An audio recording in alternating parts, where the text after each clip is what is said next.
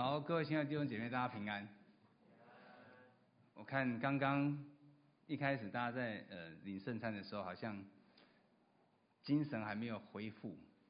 就是我常常都在讲，我在呃大家可能都知道我的职业，然后我是专门在那个生小孩的医生。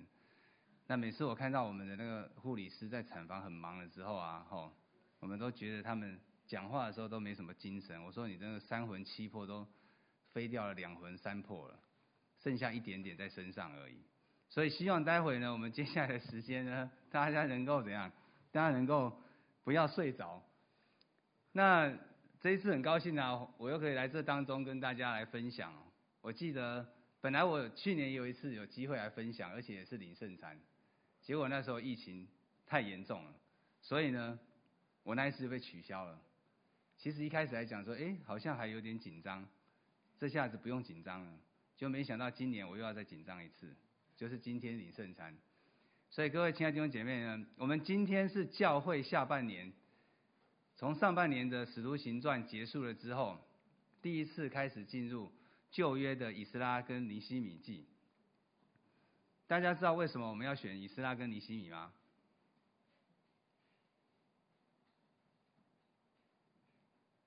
没有，没有人反应，对。哎，没有人反应，这很正常哦。我们台湾学生就是这样哦，没有关系。我们今年的年度主题是什么？好，哎，也是一脸茫然，非常好。哎，我们青少年就这样，我以前也是这样，老师讲什么我也不知道自己在干嘛，因为我们专注的都是怎样，都是课业，对不对？专注的都是怎样，下课的话去哪里玩？专注的时候考试的时候怎么样才考得好？这很正常，没关系。我们今年教会的年度主题就是同心建造。哦，同心建造。那我们都知道，我们现在怎样？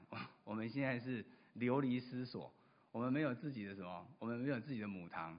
所以呢，教会特别的选择了以斯拉跟尼西米记，就是谈到回归这件事情。那开始之前呢，我先帮大家上历史课了哦。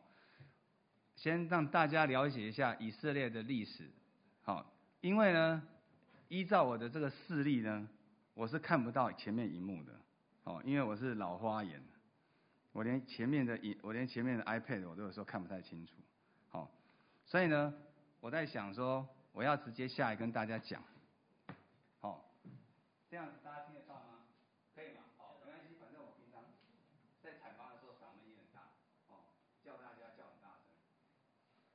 从这个在他图里面看到啊，哈，让大家能够了解到说，为什么这一段历史以斯拉跟尼希米这么重要？小时候你们上主日学的时候，一定有上到以斯拉记跟尼希米记，但是为什么那么重要？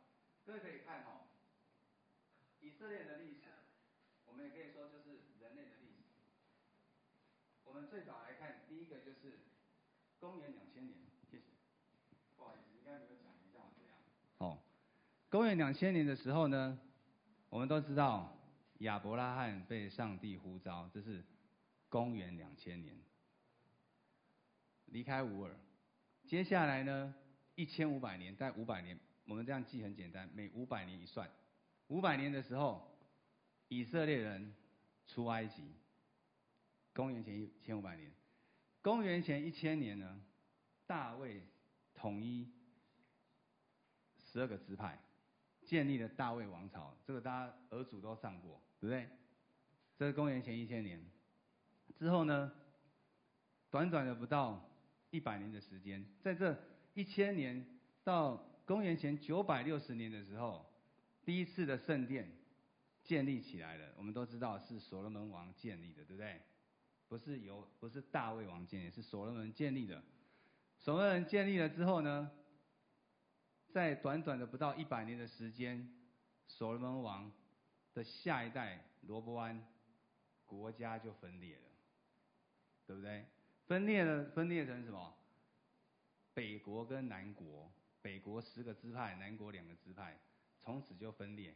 分裂的时间有高达五接近五百年的时间。各位可以看，五百年，接近五百年的时候，其实北国跟南国灭亡的时间先后不一样。北边的这个北国以色列呢，它先灭在亚述人的手上。大家回去只要常常看电影的话，看那些古代剧或者那些什么，那些每次都是很强壮，好像在格斗的那些，就是那个时候有没有的时时代会发生的事情。所以呢。再过一百多年之后呢，南国又被什么？又被巴比伦所灭掉。大家一定都知道尼布甲尼撒王，这耳熟能详的王，对不对？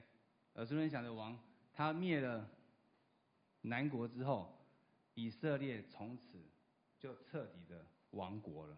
这个约莫也是在什么时候？五百年之后，又是一个五百年，所以就是两千、一千五、一千五百。都是一个什么？都是一个时间点。那假如说现在是公元两千两百零二两呃二零二二年的话，哈，我本来这边还写了一个大事记，就是新冠肺炎那个什么爆发时期，哦，但我想说这跟我们圣经无关。所以呢，在这个时候呢，就进入什么？我们今天要讲的，第一个圣殿被毁了，被尼布甲尼撒最后毁掉之后呢？犹太人没有崇拜的中心了，国家亡了，被掳到什么？被掳到北边去了。所以，上帝怎样？要重新建立以色列王国，所以才会有这个什么归回的时期。归回的时期，他在公元前五百三十九年的时候，这个时候居鲁士二世就是这边所谓的古列王，他是什么王？波斯王，哦，假如说大家有看那个八百壮士的话，哦，八百壮士里面那个什么，八百壮士的那个什么，呃，那个，呃，那个叫斯巴达人，斯巴达人打跟打的人就是什么，就是巴比伦跟什么？波斯王，哦，他的新巴比伦是新巴比伦王，他其实是马代波斯，就是古列王，他灭了巴比伦之后呢，开始怎样？开始今天的这个故事，那。接下来各位呢，在今年下半年一整年呢，我们讲到以以斯拉跟尼希米，其实这两卷书有可能是同一个作者所写的，大致上是分成三个时期，有三次的什么三批人的回归。未来我们在主日的时候讲到都会提到，让大家有一个概念：五三八、四五八四四四这三次，那。当然，今天以斯拉记刚开始讲的时候，我们并没有提到什么。其实以斯拉并还没出现，以斯拉要到第六章以后才出现。前面到以斯拉中间这段时间，还有接近八十年的时间。好，所以我想大概这个图可以讲到这边就可以了。那首先呢，我们在读今天的圣经经文的时候啊，哈，我们看到什么？我们看到说。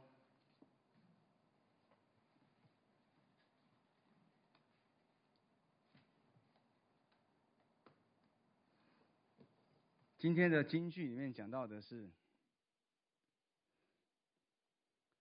上帝的灵感动、激动古列王，好激动他。那这个激动啊，吼，很特别。我们知道以色列他这一次的所谓的回归，我们可以从以斯拉记一开始提到的这一个古列王被上帝。激动这件事情开始，好，对不起，等我一下。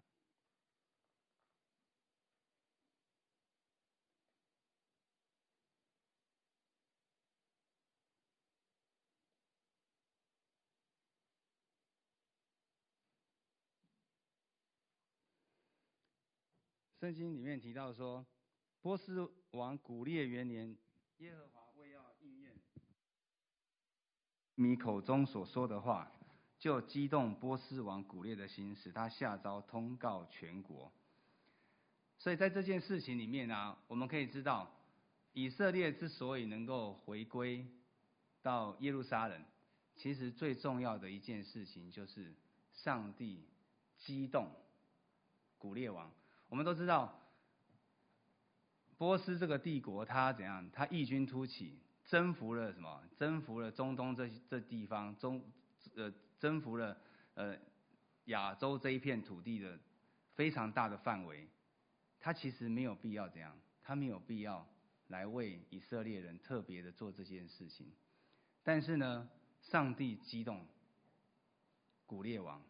那这激动的这件事情呢，因为我们知道以色列过去北国跟南国人民都犯了许多的罪恶错误，所以上帝要施行审判，让北国跟南国先后灭国之后。然而，在南国灭国之前，我们都知道，圣经上有一位很有名的先知，叫做耶利米。耶利米当时就发出预言说：“这地，这全地必然荒凉，令人惊艳。这些国民要服侍巴比伦王七十年，七十年满了以后，我必刑罚巴比伦王和那国民，并加勒底人之地。”因他们的罪孽，使那地永远荒凉。这是耶和华说的。所以在犹大王国南国被掳之前，耶利米就已经这样，已经预告这些事情了。所以这是一个先知的预言，还没有发生。好，你可以说什么？你想想看，现在有谁能够预言未来要发生的事情？都没有人知道说我们现在新冠肺炎什么时候才能够完全解禁，什么时候才能够脱口罩。什么时候才能够自由的进出台湾的边境？没有办法有人知道。可是，在南国还在以色列还没有回到耶路撒冷建成之前，还没有被灭之前，耶利米就已经先预言了。在耶利米之前，还有一个人也预言了这些事情，就是以赛亚。以赛亚里面提到说，在四十一章里面，他提到说，谁从东方兴起一人，凭公义招他来到脚前呢？耶和华将列国交给他，使他管辖君王，把他们如灰尘交与他的刀，如风吹他的碎碎秸交与他的弓。谁行作成就这事，从起初宣召历代呢？就是我耶和华，我是首先的，也是末后的，也也与末后的同在。他同样的。也在四十五章十三节，以赛亚也预言这件事情。我凭公义兴起古列，当然原文是写他，又要修直他一切道路，他必建造我的城，释放我被掳的民，不是为工价，也不是为赏赐，这是万军之耶和华说的。所以在以色列还没有回到耶路撒冷之前，甚至他们还没亡国之前，上帝就已经。借着先知预言这一件事情的发生，所以当时犹太人被掳到巴比伦的时候，在巴比伦的河边，思想着他们过去犹太人多么辉煌的一个历史，心里面难免很唏嘘。可是当他们听到什么？各位想想看，你看他们是被尼布甲尼撒王。掳到巴比伦的，结果他们听到尼布甲尼撒的巴比伦，我们都知道他的儿子，好，他的孙子那一辈，但以理在预，各位有印象吗？但以理，好，在墙壁，就是说上帝在墙壁上写字，写的意思就是说巴比伦就要什么，毁于什么，毁于一旦，所以。就在当夜，巴比伦就被波斯所灭。所以就在一夕之间，怎样，巴比伦就倾覆了，就倒掉了。这个是非常戏剧性的。事实上，历史就是这样发生，而圣经上就这样预言。所以犹太人呢，只要当时被抓到巴比伦的时候，他们在那边已经度过了几十年的时光，可能在那边落地生根、娶妻生子、做很多生意、赚很多钱。可是他们心里面还是想象要回到。自己的故土，至少有一部分的人，所以他们听到这个消息的时候，岂不心里面就高兴？因为怎样？因为预言一步一步的要实现了。他们一定知道怎样？耶利米说过，说国家灭亡之后七十年，当然这个计算方式圣经学者有很多不同的意见，但 whatever，反正就是五五十年到七十年之间，就必要应验，应验以色列人可以回到耶路撒冷。所以当他们听到巴比伦被马代波斯一夕之间给灭掉之后，他们心里面就在想什么？各位，就在想说，预言就快要成真了，预言就要成真。各位有这种感觉吗？预言就要成真这种感觉吗？很少吧。可是圣经上在这边，以色列的百姓，他一定非常强烈感受到，大家一定都知道耶利米的预言，也知道以赛亚的预言，所以在非常快的时间之内，各位看，西元前五三九年，古列灭了巴比伦，因为他也是一夕之间崛起的，他短短的几年之间，他就他就。整个统治的那一块区域非常大的范围，然后在隔年，西元前五百三十八年，他就颁布律令。好啦，那颁布律令，圣经上告诉我们什么？圣经上告诉我们说，他就颁布了，在国中颁布一个正式的命令，说以色列人可以怎样？你们你们有心里面有想要回去的，就可以回去。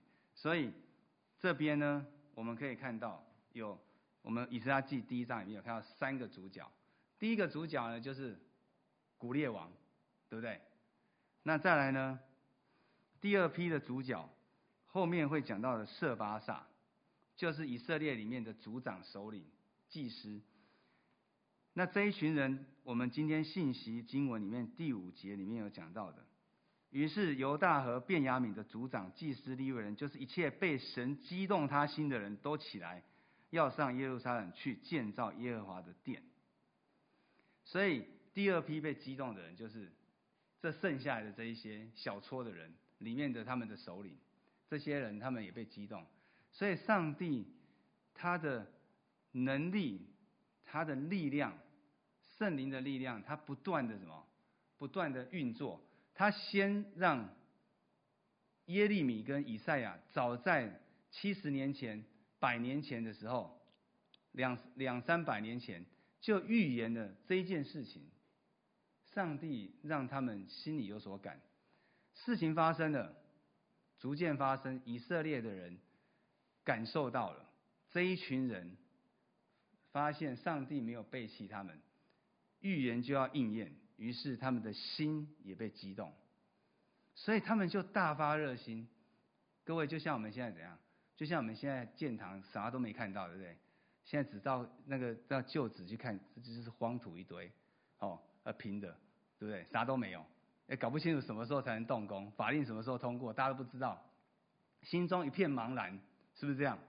啊，还好你们还有什么核列馆，对不对？我们成人呢，就是呃也也不错啦，还有博大尼的那个什么那个 B two 的那个那个篮球场，哦，可是呢。心里面总是没有怎样，没有像回到我们以前母堂那种哇，中间大大十字架走进去庄严雄伟，而不是雄伟，庄严肃穆的那种感觉，对不对？然后呢，管风琴弹下去之后啊，感觉圣灵充满。但现在那边就回音很重，所以有时候听起来耳朵嗡嗡嗡的，也听不太清楚。所以你看，我们看到我们的台北信永堂的母堂。你们以前上主日学的地方，在座各位青少年，你们相信以前一定都在那边上主日学，那边每个教室你们都去过，还有还有什么？还有那个教育中心，你们以前常常活动的地方，现在都没有了，像不像被掳了？是不是？被我不是说你们被被被，我们不我不是说你们被传道辅导，或者是被什么长子掳到这边来了，哦，是说你会觉得说啊，好像怎样，很若有所思。若有所失去的感觉，就像我们现在一样，所以以色列人也一样，只是他们更强烈，因为他们是当奴隶，虽然可以自由活动，虽然可以做生意，可他基本上他们就是次等公民，基本上他们就是怎样，在这个国家里面就是战俘。所以当有一天他们听到了这一个古列王打败了巴比伦，他们心里面就知道说。预言要成真的，各位亲爱的弟兄姐妹，虽然说你们都是呃年纪还小，不会赚钱，不会不会干嘛，不会干嘛，只会只会花爸妈的钱，哦，只会读书，哦，只会读书，还有认真读书。可是各位，将来有一天，当我们看到我们的什么母堂的什么地基开始怎样挖的时候，哦，然后那个什么钢，那个什么 SC 钢铁柱立起来的时候，开始在灌地下室的时候，你们就知道怎样。就是要新堂开始要盖了，是不是这样？所以呢，就知道怎样，上帝应许我们还要回到台北母堂的预言是真的，我我预言一定会成真哦。就是说，我们将来一定要还要再回到我们的母堂，所以那个时候大家会怎样？大家就大发热心，这时候就可以把家里的铺满拿出来，哦，可以把自己的什么压岁钱拿出来，就可以为教会奉献，也可以为教会祷告啊。这时候各位就看到那一点端倪，就大发热心了。所以在整个被掳归回的这件事情，从解封开始到开放，所有的过程都在上帝的计划、应许、掌管、推进、实现的过程当中，一步一步的完成。在圣经里面其实还有许许多多上帝激动人、感动人的例子啊！哈，大家都一定听过，就是所谓的像保罗，哦，保罗在大马色的时候，他就是被上帝的灵感动，同时亚拿尼亚也被上帝人感动，两个就一起印证了。哦，这是一个很清楚的一个印证。当然还有一个印证就是。我们都知道，在《使徒行传》里面，彼得他在肚子饿的时候，还去进食祷告，哦，所以进食祷告的时候肚子又饿，所以呢就魂游向外，可能有一点点昏，哦，就是低血糖，但我不是说这个低血糖是怎么样，上帝就借着他怎样，借他这样，哦，在这种进食的当中怎样，就感动他说。他就看到很多活物坠下来，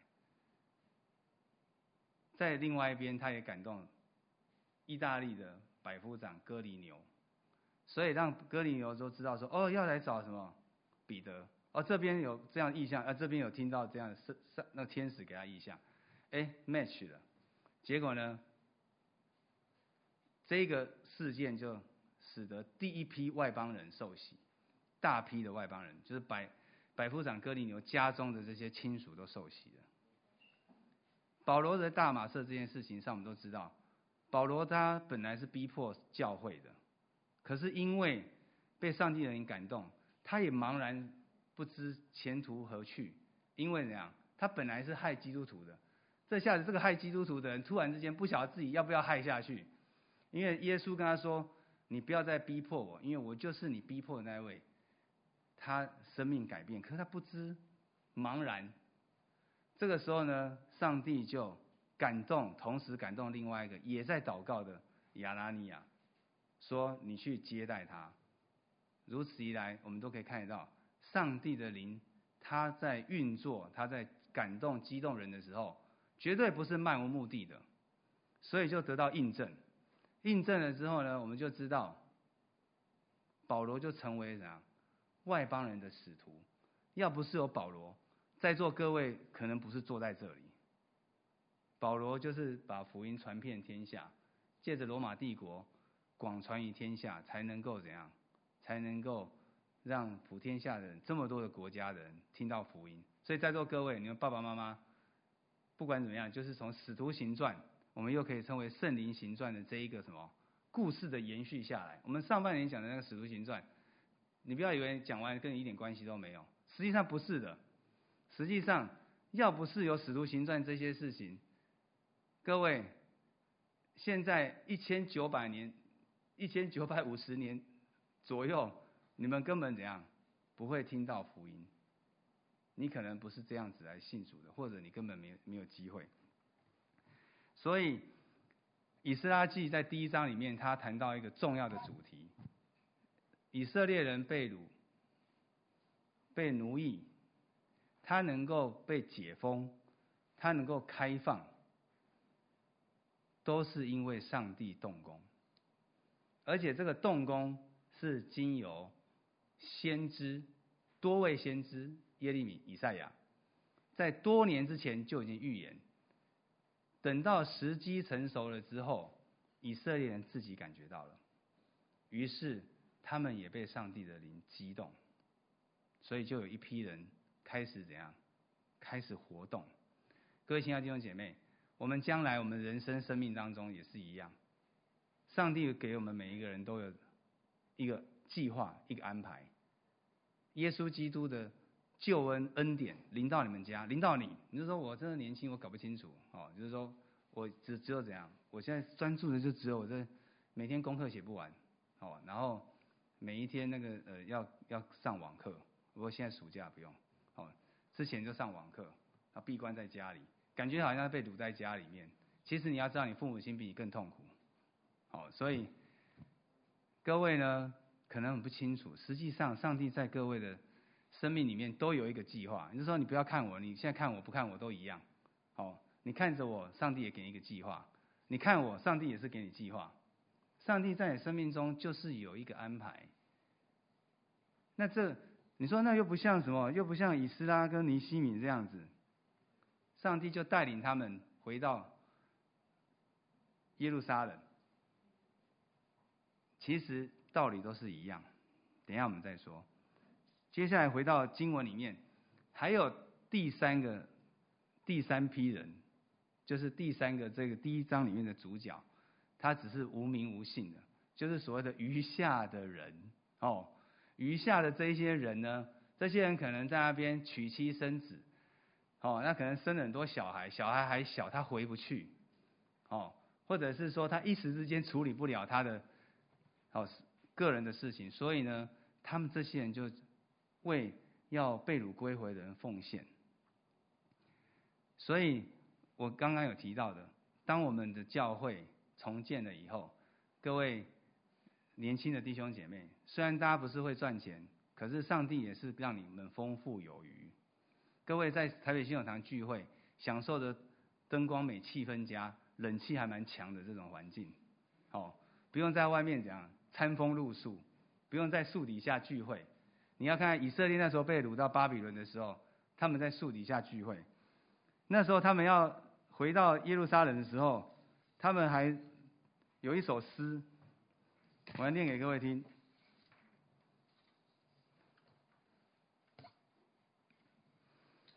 在诗篇一百二十六篇讲到的，当耶和华将那些被掳的带回西安的时候，我们好像做梦的人，我们满口戏笑，满舌满舌欢呼的时候，外邦人就外邦中就有人说：耶和华为他们行了大事，耶和华果然为我们行了大事，我们就欢喜。耶和华求你使我们被掳的人归回，好像南地的河水复流，就是在描写当时的情况，他们很开心。所以当然有一天我们。有机会回到母堂的时候，我们一样是非常的欢喜快乐。最后我要跟各位提到的，就是我刚刚讲到的，上帝所有的预备跟安排都是有计划的。从被掳归回的这件事情，我们就知道，上帝在整个以色列人的历史里面，有三次的重要的，让以色列人。大规模、大举的迁徙。第一个就是我上面有写的，我现在就不不过去了。就是公元前两千年的亚伯拉罕离开美索波大米，就是乌尔这个地方，多重多神敬拜，哦，然后非常复杂的地方，引领他到迦南去，将应许赐给他。这个就是什么？这个就是我们。上帝要赐给我们约的最主要的，所以亚伯拉罕有个信心之约，对不对？接下来的第二次是什么？就是一千五百年前的那个以色列人从埃及一样的出埃及，这也是离开什么？离开埃及人的捆绑。再来呢，第三次就是这一次，也是最后一次。也是非常重要的一次，就是以色列人从巴比伦被掳归回，回到耶路撒冷。重建圣殿，重新建立他们的信仰。建圣殿只是什么？只是一个动作，一个行为，一个愿望。圣殿建好了，接下来呢？接下来才是真正以斯拉记里面后面其他讲员们要讲的。我们要重建我们自己，如同刚刚我们的领会的小姐妹讲的，她说她因为很久没有来聚会，忘记自己是基督徒。这个感感觉好像有时候我太久没有来教会，我也有点忘记我自己是谁。哦，所以这个感觉很正常。我们基督徒本来就怎样，就是应该要常常的聚会。你停止聚会过来的时候，你就会忘了我是谁，你就会渐渐的怎样，不知道自己没有跟弟兄姐妹在一起的时候，你就会怎样，你就会迷失自己的方向，还以为自己是什么，还以为自己是，我常常都讲说，还以为自己是那个无敌的，真的，常常都觉得说自己那个自己都很厉害啊什么的。实际上，我们怎样？我们内心是非常的需要弟兄姐妹，我们心中是非常需要主耶稣基督的爱。最后，我要跟各位分享的就是，我刚刚有讲到，上帝的所有的计划呢，都是有安排、有目的的。所以，各位可能现在我们是从旧约圣经来看，但是在我们自己的身上呢，主耶稣基督，上帝借着耶稣对我们生命也是有一个计划的。这个计划就是上帝在幕后的时候，借着这一位完全的圣子来到我们的生命当中，告诉我们我们的人生的未来是什么。而这一个预言也将要实现。上帝借着耶稣的预言是什么？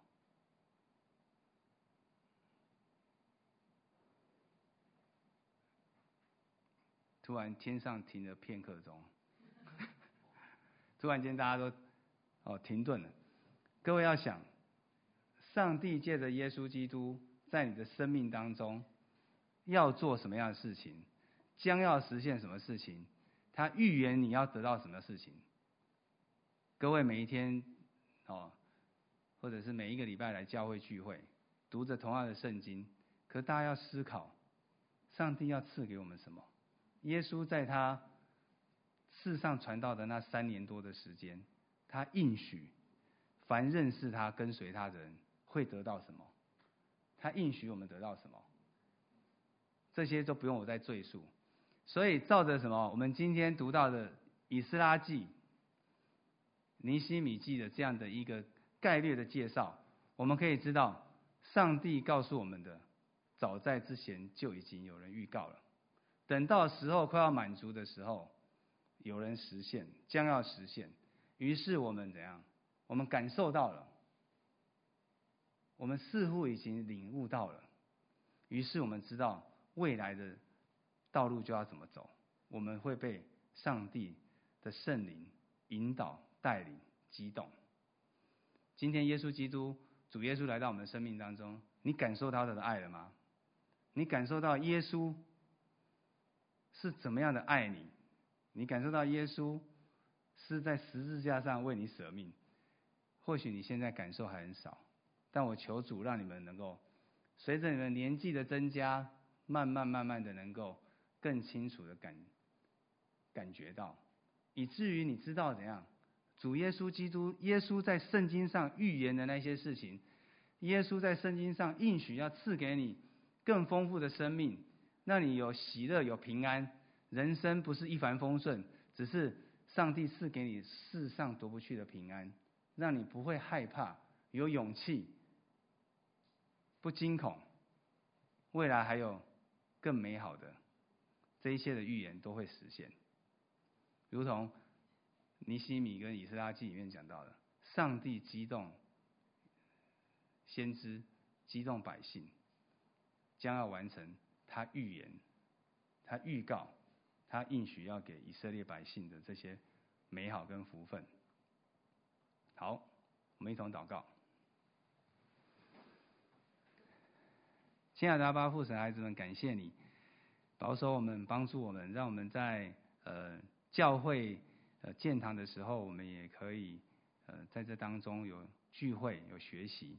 求主借着以斯拉、尼西米记，能够开启我们每一个弟兄姐妹的眼，能够感动我们每一个弟兄姐妹的心，让我们知道我们要一起来实现上帝为我们预备、为我们呃呃。准备的这一些丰盛跟美好，我们知道我们教会现在还没有看到任何的影子，但我们知道主你必为我们再建造，所以我们就满心欢喜，期盼那一天的到来，如同以色列人他们期盼预言要成真，未来的日子满足了，我们就要再回到上帝应许我们的迦南美地。我们感谢你保守我们每一位。年轻的弟兄姐妹的心，让他们更认识你。我们这样祈求感恩，奉靠耶稣基督得胜的名，阿门。